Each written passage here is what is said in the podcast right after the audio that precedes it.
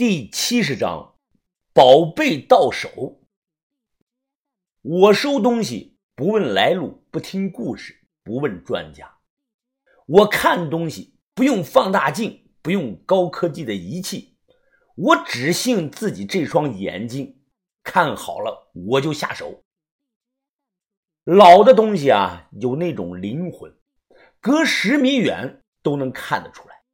这种能力是过手了大量文物后锻炼出来的。让我细说某件文物的工艺背景和时代的特征，我可能说不出来，但我就是知道它是老的。这件银瓶，于鼎成到底从哪儿搞来的？他不想说，我也就不问了。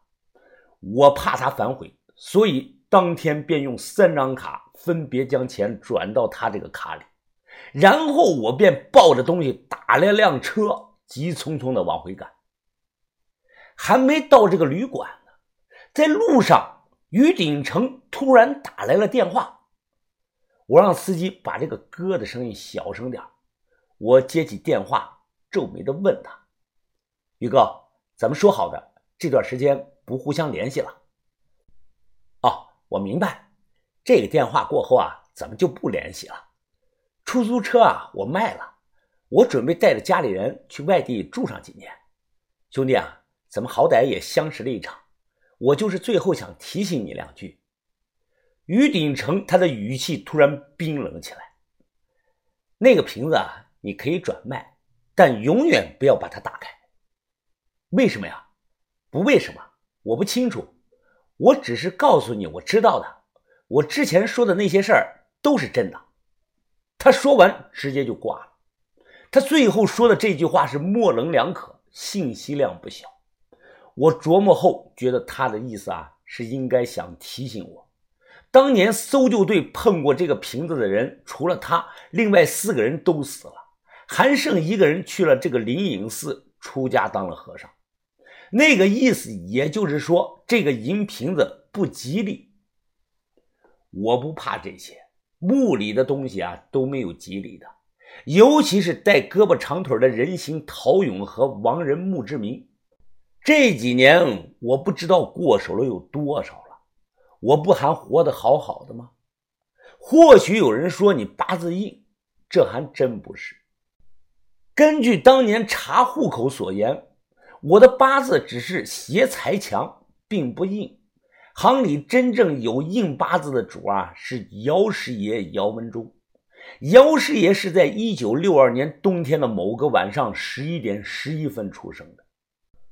把他的生辰时间套到四柱八字中推演，就可知道，他那晚是背着完整的将军剑出生的。风水上把将军剑命分为三种。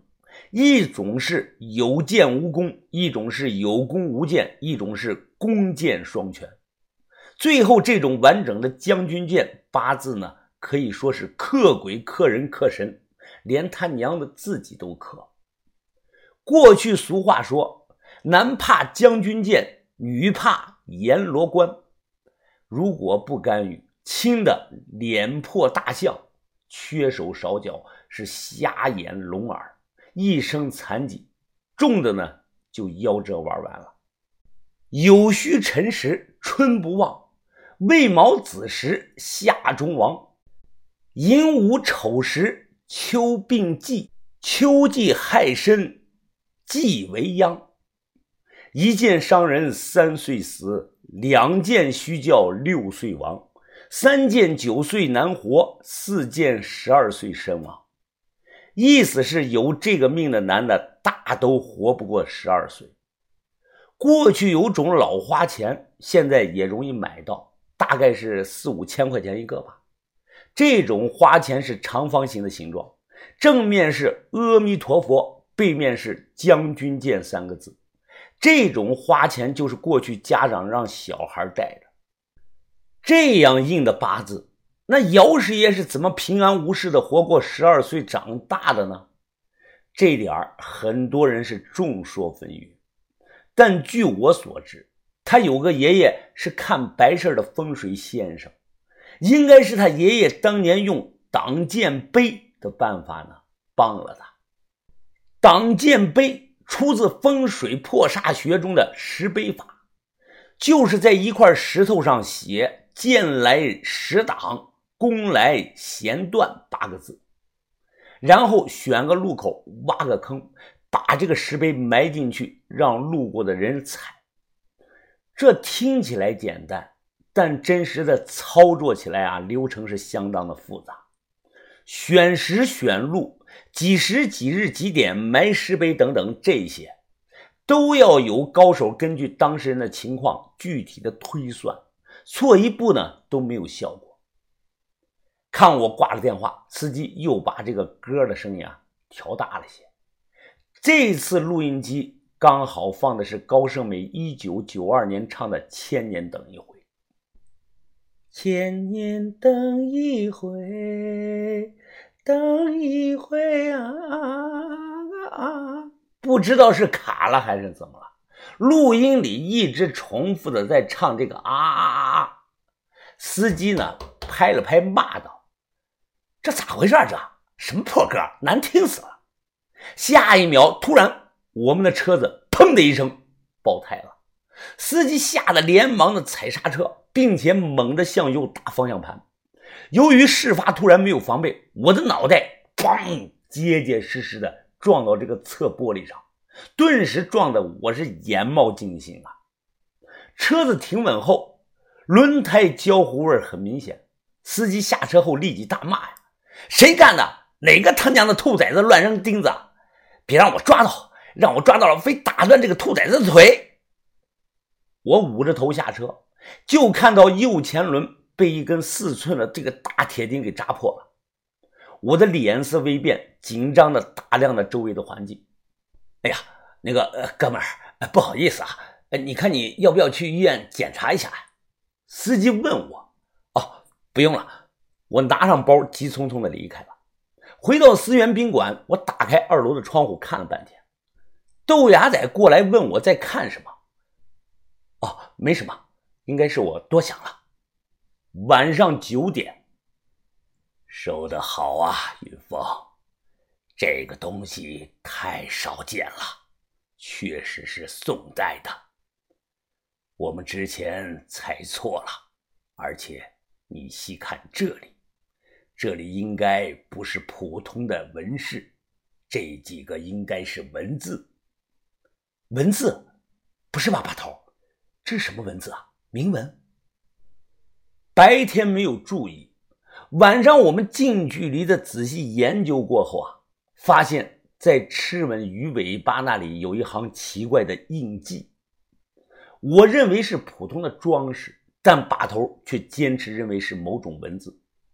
把头眉头紧锁呀，我怎么越看越觉得像黑行文呢？我摇头表示不懂，从未听说。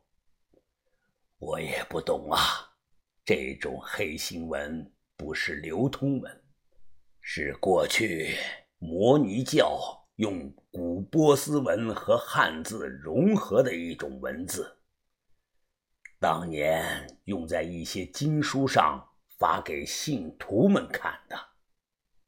我瞬间是大惊失色呀！我说他娘的摩尼教，那不就是明教吗？苏有朋是新教主，杨顶天是老教主。把头手里夹着烟，一脸疑惑的望着我，我有些尴尬。啊，没事，把头，我就是随便说说。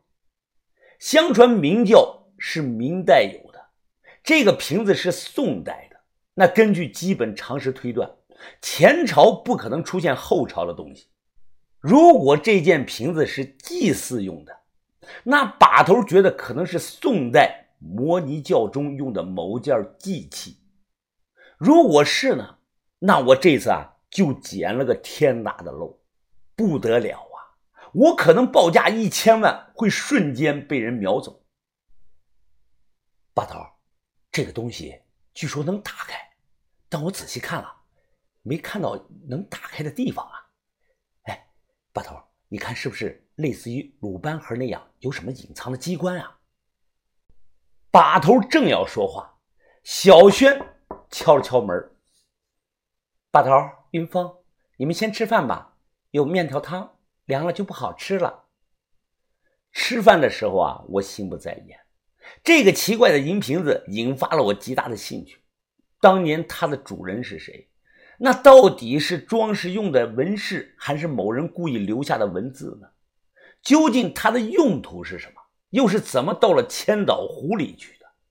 这些全是无法解开的谜团。小轩用筷子敲了敲我的碗：“喂喂喂，我说你吃饭能不能专心一点啊？面条都掉出来了。”于哥端着碗笑着夸赞：“小轩。”你的手艺进步了，这个汤真好喝啊！小轩笑了笑说：“那还有呢，宇哥。”豆芽仔立即举手，大声的说道：“啊，我知道，赵轩轩不会做饭，这个汤不是他自己做的，是他刚才在楼下小饭店打包买上来的。”小轩脸色变了，他一把抄起豆芽仔的碗，转身把汤全倒进了这个猫食盆里了。豆芽仔不敢吭声。呃，他想再去盛一碗，结果小轩直接把他这个碗丢进了垃圾桶里。哎，小轩，那猫呢？我看笼子空了，便问。小轩说道：“啊，在我屋呢。那个猫关了一个多月，乖多了，现在不伤人了，也不出去乱跑了。”我们边吃边聊。豆芽仔坐在沙发上，按着这个遥控器撇了撇嘴：“哼，难吃死了。”我他妈才不吃呢！突然，小轩手中的筷子停了。怎么了？我转头一看，就看到那个黑猫从卧室里跑了出来。只见黑猫的一双眼睛散发着幽幽的绿光，嘴里紧叼着我刚买来那个银瓶子。